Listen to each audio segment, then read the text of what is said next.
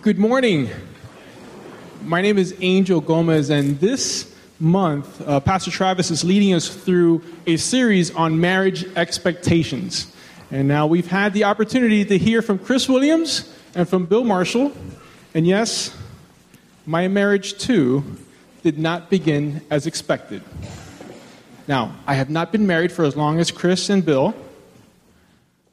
This year, we're actually celebrating our 10th anniversary.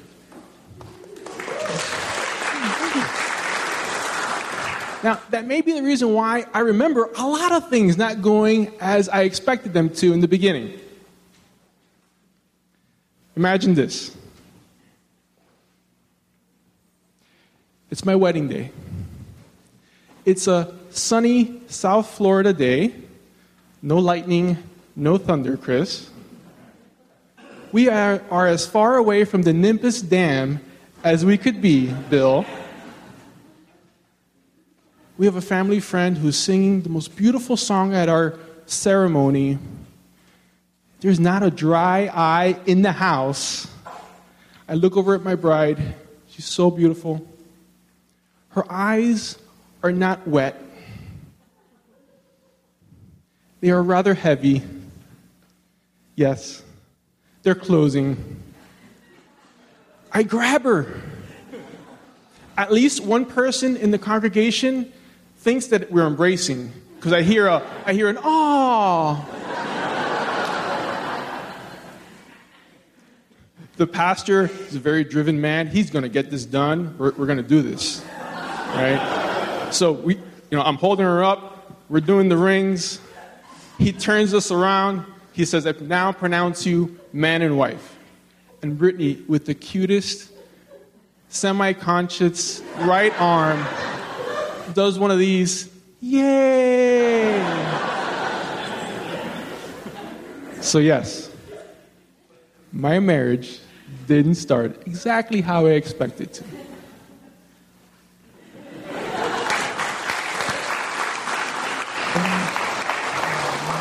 Oh, thank you, Angel. Uh, good morning, everybody.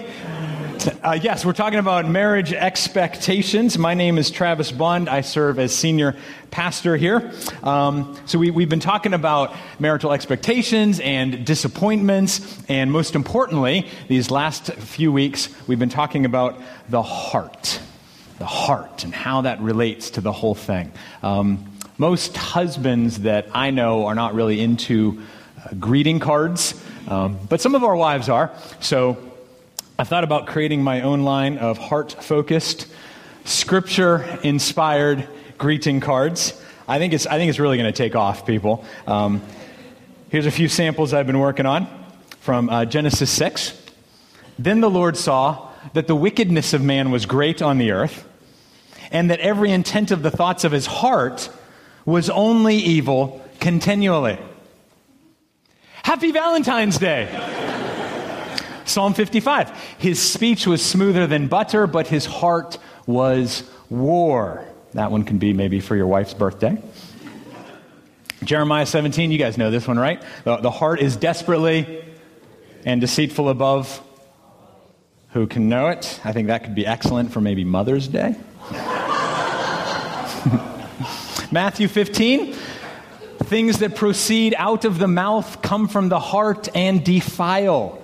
For out of the heart come evil thoughts, murders, adulteries, fornications, thefts, false witness, slanders.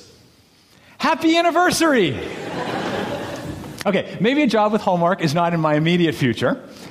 But understand when the Bible speaks about the heart, it is not talking about warm feelings. It's not talking about the seat of romance. We've spent a couple weeks already on this now, that biblically, when we talk about the heart, we are talking about the causal core of personhood, the essence of who you are, the center of your being. So out of the abundance of the heart, the mouth what? Now, if this is your first Sunday at MCC, uh, like Kathy said at the front end of the service, again, very warm welcome. Super glad you're here. It may, because this is the last week in a three part series, it might feel a little bit like you're coming in at the end of the movie, um, you know, poking the person beside you. Who's that? You know, what did I miss? What's going on? So here's the 50 second previously on recap. Week one, we said the heart of the problem is the problem of the heart. The heart of the problem is the problem of the heart. If you have marriage problems, they are not caused by your marriage. If, uh, if you have marriage problems, they are not caused by your marriage. So we spent time listening to Jesus in Luke chapter 6 uh, explain that sinful words and sinful choices are not the result of things outside of us, they're the manifestation of that which is already inside of us. Jesus, there in Luke 6, you remember he said that um, if we just try and fix the stuff outside us, it's like hanging grapes on a bramble bush. And so, what you're going to wind up with after a very brief amount of time when you do that is just rotting fruit because you haven't changed anything in the actual root. That was Jesus. Then, second week, we turned our attention to the Apostle Paul inspired by the Holy Spirit, who wrote in 2 Corinthians 5 um, about the endemic selfishness of the human heart. Instead of being in vertical relationship with God, instead of being in uh, right horizontal relationship with others, sin turns us in on ourselves. Selfishness turns desires into demands. And so all of that then brings us to our final week in this little mini series. Um, we heard from Jesus on the problem of the heart. We heard from Paul on the selfishness of the heart. And now this morning, we're going to hear from the Apostle Peter on the solution for the heart. So if you brought a Bible with you at this time, if you would open up to Paul's first letter, 1 Peter chapter 5. 1 Peter chapter 5. Um, this is page 1016 if you need to use one of the black Bibles. And as you're finding that, remember that in this little mini series, we're um, focusing not so much on the classic marriage passages, for instance, Genesis 1, Ephesians 5, Colossians 3, uh, but we're, we're trying to figure out what is foundational to all of us, right? So whether you're a student, whether you're single, whether you're married, divorced, widowed, this stuff that we've been looking at applies everywhere. None of us, whether you're in the classroom, the workplace, the marriage, the church, none of us can wiggle away from this stuff very easily. And then, of course, we're trying to take this stuff and say, okay, how does it apply particularly in the context of marriage. So, 1 Peter 5, um, real quick, we're dropping into the text. Peter, um, in chapter 5, he's giving instructions to the elders, that's the leaders of the church. Then he turns his attention to those who are younger in the church, and then he opens it up to everybody. So, if you would drop your eyes down to verse 5, we're going to pick it up at um, about midway through the verse. 1 Peter 5, 5b and following. Hear now the very word of the Lord. Clothe yourselves, all of you, with humility toward one another. For God opposes the proud, but gives grace to the humble. Humble yourselves, therefore, under the mighty hand of God, so that at the proper time he may exalt you, casting all your anxieties on him because he cares for you. Thus ends the reading of God's Word. So, what happens in marriage when we turn dreams into expectations? What happens when we carry into a marriage, maybe young, first marriage, Maybe we got married older in life, or it's a second or a third marriage. What happens when we bring into that marriage our gunny sack filled with all kinds of desires, we throw it on top of our spouse and we turn desires, sometimes good desires, into demands. This is what happens. You begin to suffocate your marriage.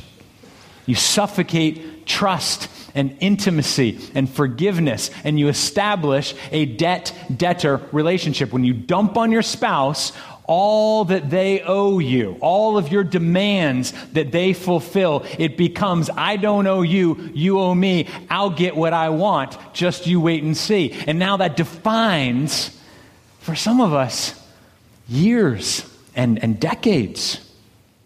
And so you only have two options once you've done that in a marriage. Once you've built that into the DNA of your togetherness. Option number one disappointment. Because your spouse cannot possibly meet all of your expectations. Because they're flawed, broken, and sinful just like you are. Option number one is disappointment. Option number two, repentance and transformation. And certainly that's what Peter's pointing us to in this last text in our series. Um, if you want to use the outline in your bulletin, uh, it's a simple one three verses, three truths that I think I've tried to faithfully pull right out of those verses. First truth out of verse 5 God opposes the proud. God opposes the proud. If you think of the, um, the little boy at the birthday party, you've seen him, right? He's the one at the end of the table with his little bag of party favors that total like 87 cents, and he knows it.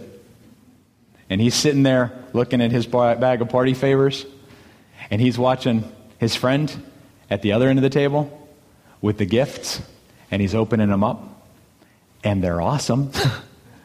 and he's looking at his favors, and he's looking at those gifts, and he's visibly, because he's a kid and he can't hide it the way grown ups can, and he's visibly getting frustrated and angry and petulant until finally his mom, out of the corner of her eye, she sees what's happening. She goes down there to the end of the table. She squats down in front of him. She looks him in the eye and she says, Son, it's not your party.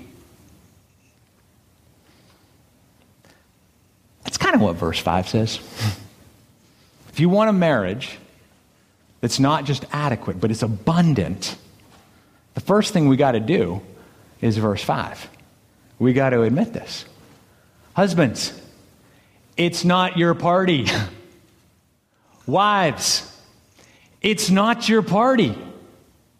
God did not make his feet to touch the earth. God did not place his spirit within you so that he could make your little kingdom work. That was never the point. God did these things. He stepped into history so he could move you out of your little kingdom into an entirely different kingdom altogether. And the doorway into that is to, quote, clothe yourselves with humility, for God opposes the proud. Clothe yourselves with humility for God opposes the proud. Okay, so how does this begin to look in a marriage? Well, I wanted to have some fun today since it is the last one in the series. So uh, here's a little scenario that could give us something to talk about. Uh, have you guys seen this? It is called It's Not About the Nail. Take a look. It's just, there's all this pressure you know? And sometimes it feels like it's right up on me and I can just feel it, like literally feel it in my head, and it's relentless. And I don't know if it's going to stop. I mean, that's the thing that scares me the most is that I don't know if it's ever going to stop. Yeah. Well, you do have a nail in your head, it is not about the nail. Are you sure? Because, I mean, I'll bet if we got that out of there. Stop trying to fix it. No, I'm not trying to fix it. I'm just pointing out that maybe the nail is causing. You always do this. You always try to fix things when what I really need is for you to just listen. See, I don't think that is what you need. I think what you need is to get the nail. See, you're out. not even listening now. Okay, fine. I will listen. fine. It's just sometimes it's like there's this achy. I don't know what it is. And I'm not sleeping very well at all. And all my sweaters are snagged. I mean, all of them. That sounds really hard. It is. Thank you. Ow! Come on. If you would just. Don't. Try to see things my way. Do I have right, it was worth the wait, right? Who's right in the scenario? How many vote the wife is right? Catherine Ade voted. How many vote the man? okay. How many vote it might be more complicated than just who's right and who's wrong? Here's the thing if that were real life, like 90%, 90%, I'm convinced, um, of conferences and counselors and marriage books, they would approach this kind of the same way, right? What you have here is a failure to recognize, you know, women like to talk about their feelings, and men, they have a need to fix stuff. And so, what we need here is we need better communication, and we need like some active listening skills. And listen, all of that may be true. In fact, it probably is true. But the root issue in that living room is the same issue that's in your living room expectations, pride, and a demand that my spouse respond to me the way that I like, and that my spouse give to me what I want. That's always what's at the root of it. For neither one of them. I mean, is not about the nail. It's about the heart. Now keep in mind, in this letter, who wrote First Peter? What do we know about Peter? Mm. Well, we know Peter was he was kind of the Rachel Maddow of the apostles. Peter, he was like the Cam Newton of the early church, right? He always had a thought to share. He always had an opinion. Sometimes he was right, oftentimes he was wrong, but regardless, you can be sure with Peter, he would share his opinion with absolute certainty. Peter was a prideful, arrogant man. No, no, Lord. I, I will never deny you. And then, of course, by the end of that very evening, he was a, was a self centered, self focused man. So, what happened? Well, the gospel happened. Peter humbled himself before the Lord, and the Holy Spirit took up residence in his heart. Listen, if you hold on to your pride, it says in verse 5 God will work against you. Now, for those of us who are theists, and particularly those of us who are Christians, that should give us pause. That if you hold on to your pride, God will actively work against you. This is why some of our marriages are such an amazing struggle. This is why some of us find ourselves just enduring what we should otherwise be enjoying. Our self centeredness is just the outward manifestation of our pride, something that makes us blind to our own failings while becoming hypersensitive, angry, and frustrated with our spouse's failings. Um, in the marriage book, What Did You Expect? the author writes Pride, arrogance, and selfishness narrow my concerns to the claustrophobic confines of my expectations, my desires, my wants. And it's true, isn't it? We want all the time, anywhere and everywhere. I want peanut butter to be served with every meal. It just should be that way. I want to drive on roads that other people pay for, but they never use. I want Sarah to confess, Travis, I live for the glory that is you. I want my kids to say, Father, we will, we will walk in the path you have marked out for us because you, Dad, are so wise.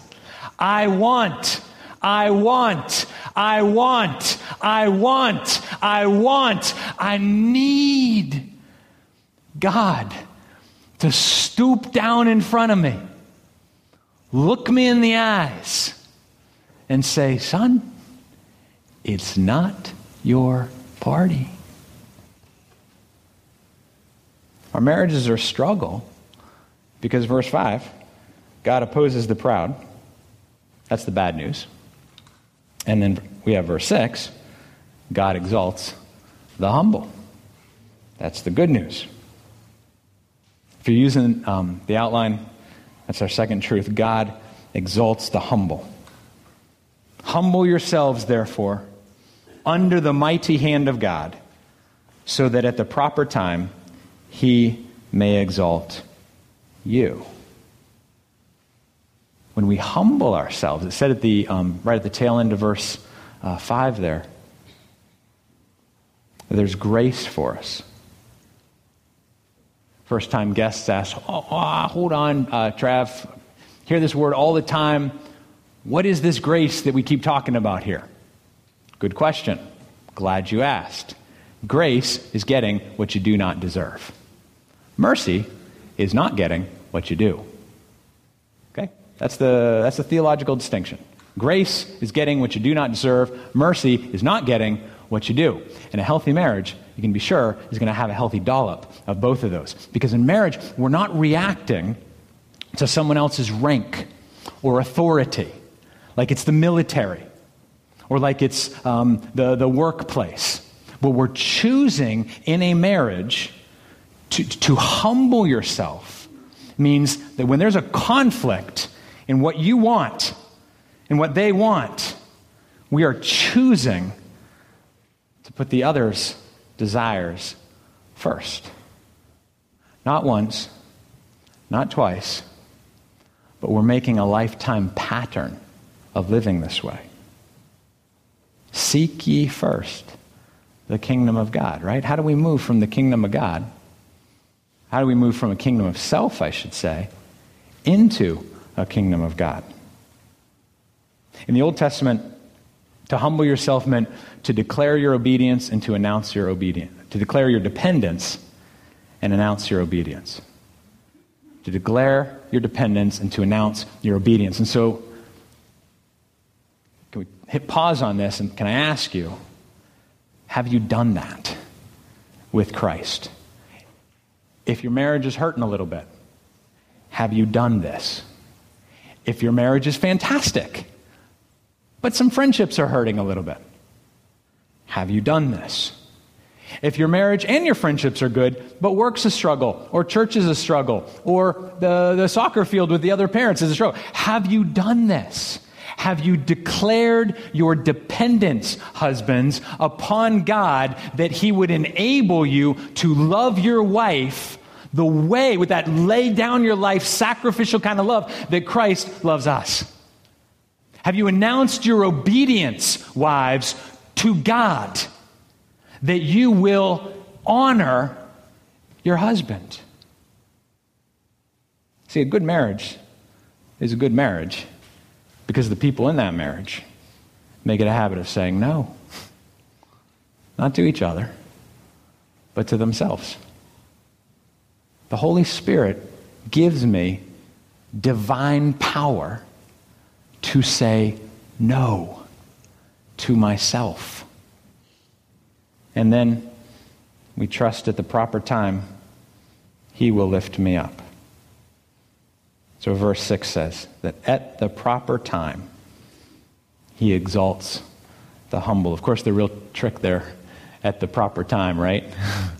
Because at the proper time, I often interpret as being at my time. By the way, Do you know why that is? Do you know if you struggle with waiting on things or events or people, do you know what's at the root of that? It's because you're not in charge. When you're completely running the show, you never wait, right? When you're running the show, other people wait on you. The reason, if you, if this is a thing for you, if patience is a significant lacking in your life, the core of that is because you are not in charge and you want to be in charge. And this is an opportunity to lay one more thing at the feet of Christ. It's about pride. God opposes the proud, God exalts the humble. Last one, verse 7. God can handle your stuff. God can handle your stuff. Verse 7 Cast all your anxieties on him because he cares for you. Are you hurting? Are you lonely? Are you scared? God says, I can handle your anxieties. Cast them on me. We respond, Really? All of it, God? Even the stupid stuff? God says, Yes, absolutely the stupid stuff. Cast all of it on me. It's all important to me because you are important to me. Worries. This means fears. This means disappointments, unmet expectations, frustrations. Just empty out the gunny sack of all that stuff and dump it at the feet of God.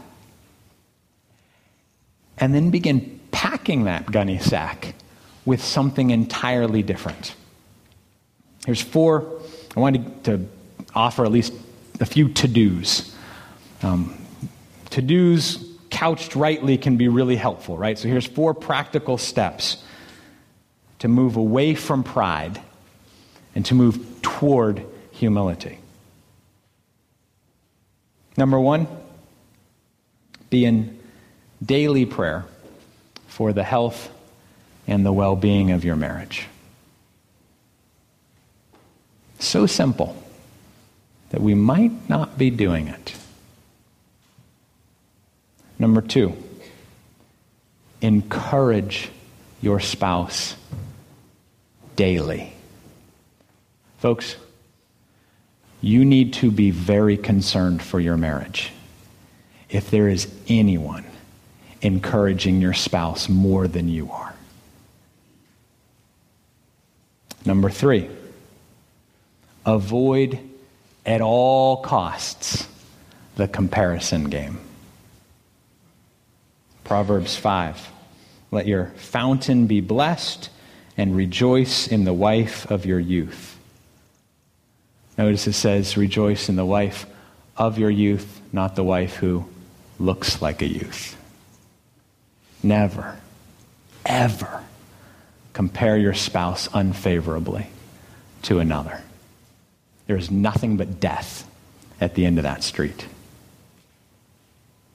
And then, number four, pursue all levels of intimacy.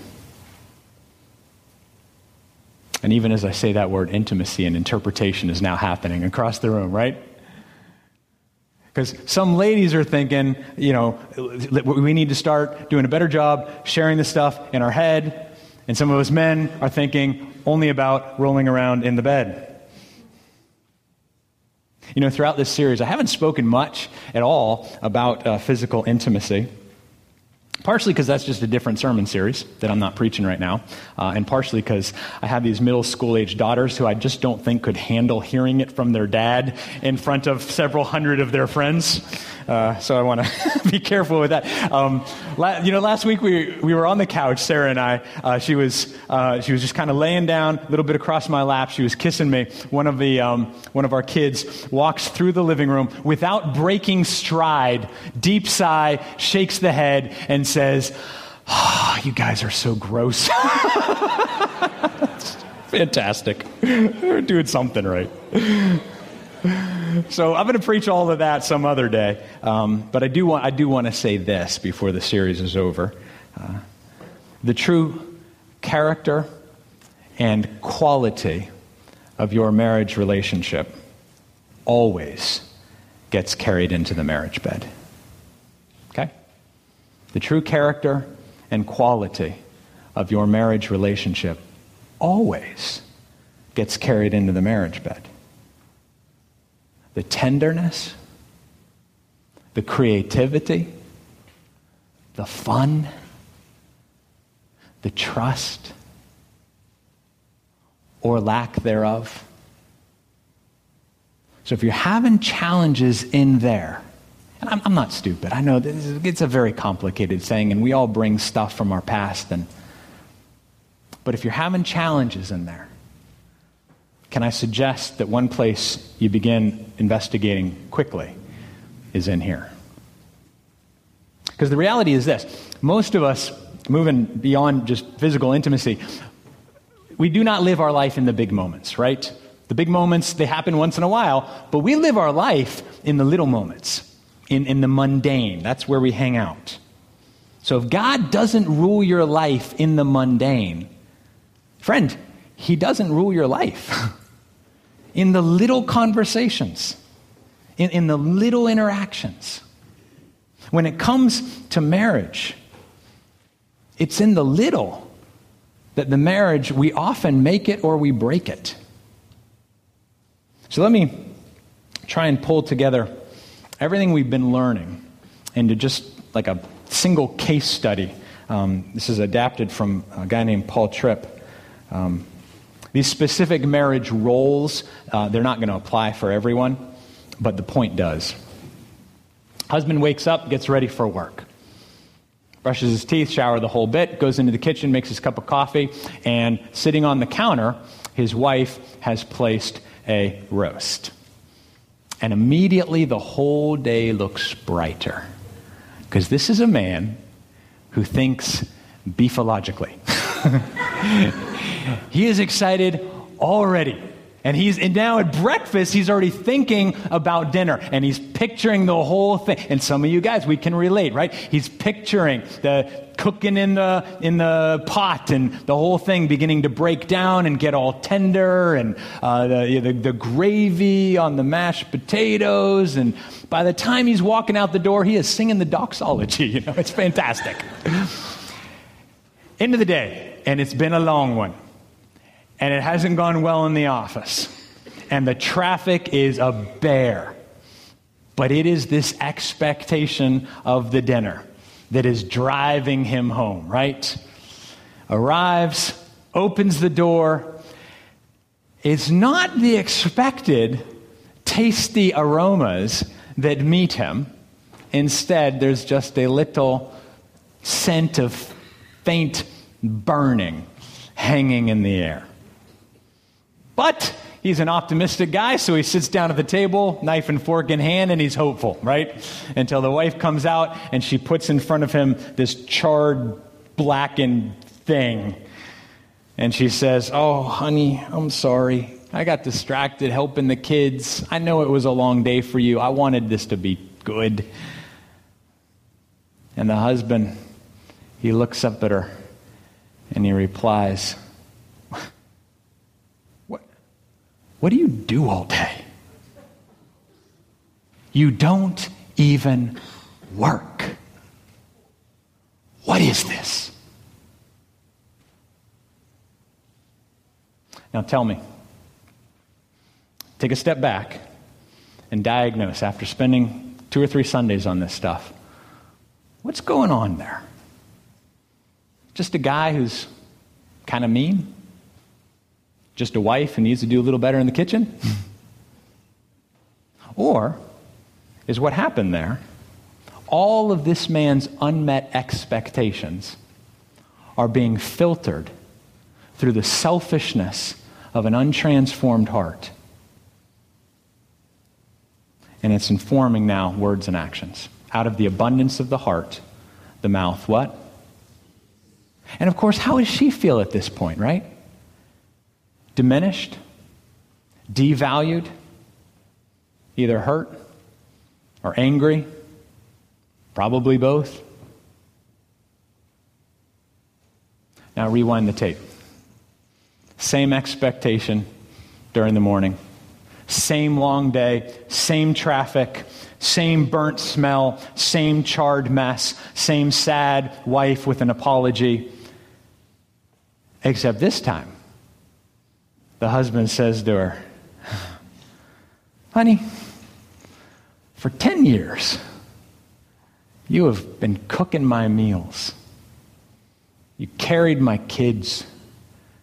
You washed my underwear. You care for me. I love you. And I do not deserve you. And what do we just see there? You saw the kingdom of God touch down. Kingdom of God touch down. Same expectations, but filtered through a heart of humility and selflessness. And of course, how does she feel? Encouraged? Built up? Joyful? Now you got to spiral up rather than a spiral of just ricocheting off one another down. God opposes the proud, friends. God exalts the humble. God can handle your stuff. Now, we never want to be Christians who just leave these sermons in the sanctuary, right? And especially, I would say, when it comes to the topic of marriage, this stuff it is, is far too important to just leave in the sanctuary. And so we're trying to, in parallel with this sermon series, we're trying to have, um, I think, almost all of our co ed community groups working through a similar study to reinforce and build on these truths called The Meaning of Marriage. And then at the same time, beginning in October, we're going to be offering a specific nine week marriage enrichment group that we're calling Reignite. And so, Pastor Don, will you come up and share with us a little bit about what we've been working on? Thanks, Trav. Well, hey, as we were preparing for this uh, sermon series, we wanted to be sure that we were doing everything that we could as a church to strengthen and build up marriages. We wanted to be sure that you guys were leaving here with a next step, and so we're giving you a next step. So in just a few weeks, uh, we are going to be launching to help strengthen and build up your marriage a nine week limited run community group called Reignite. And we're going to hear a little bit from the leaders, Chris and Kathy Gooley. You should know um, that Kathy is overjoyed to be up here in front of all of you and tells us that her favorite thing in the world is to speak in front of several hundred people. so, Chris and Kathy, tell us a little bit about who you are and uh, how you came to be a part of MCC. Sure. Well, Kathy and I um, grew up on the same street in Clifton Park, New York. Our fathers actually commuted to GE together every day, and Kathy and I took the school bus uh, to school um, every day from kindergarten through 12th grade. But we didn't date.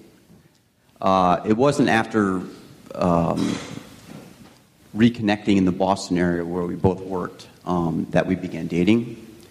And we are now approaching our 22nd wedding anniversary. We have.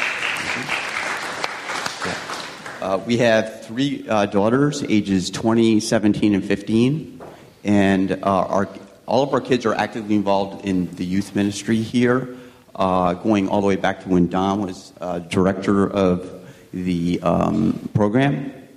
And as our kids became more involved here, Kathy and I felt increasingly, increasingly led to come here as well So we've been uh, coming to MCC for almost three years now and re- recently became members this past spring.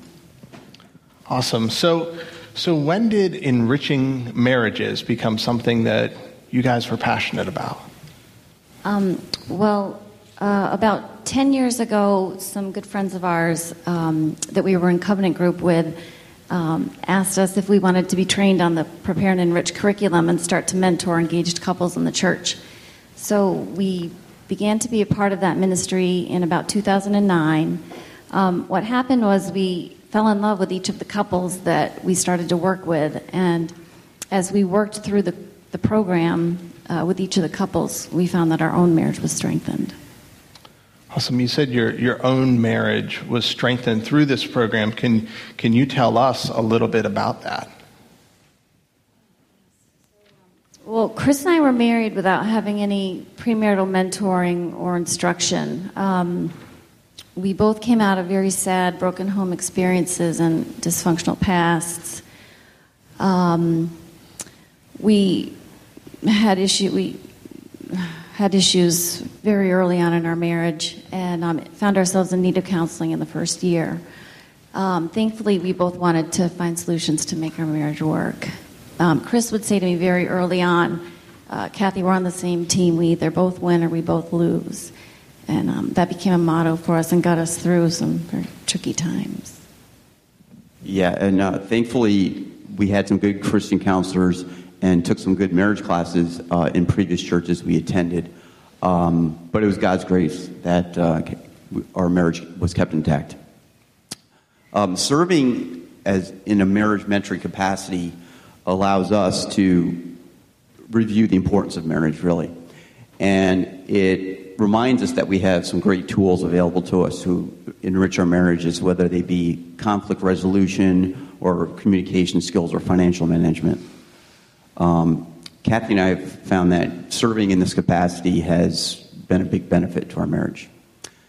Uh, and another thing we've learned is that we need to take responsibility for our own happiness um, as we are in a right relationship with God individually. It's not our spouse's job to make us happy. Yeah, so what is your biggest hope uh, for this community group as it launches in October? Um, so, our biggest hope is just to encourage other couples in their marriage.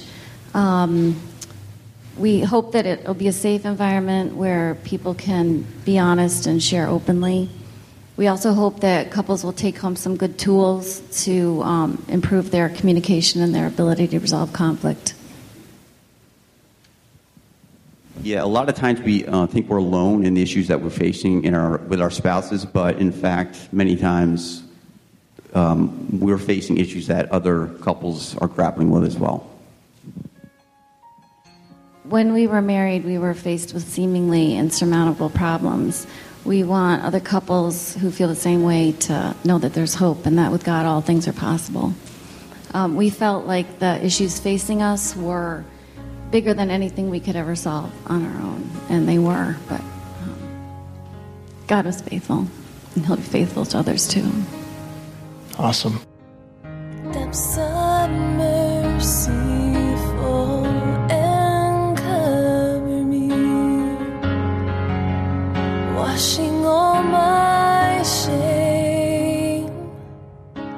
for joining us for today's message.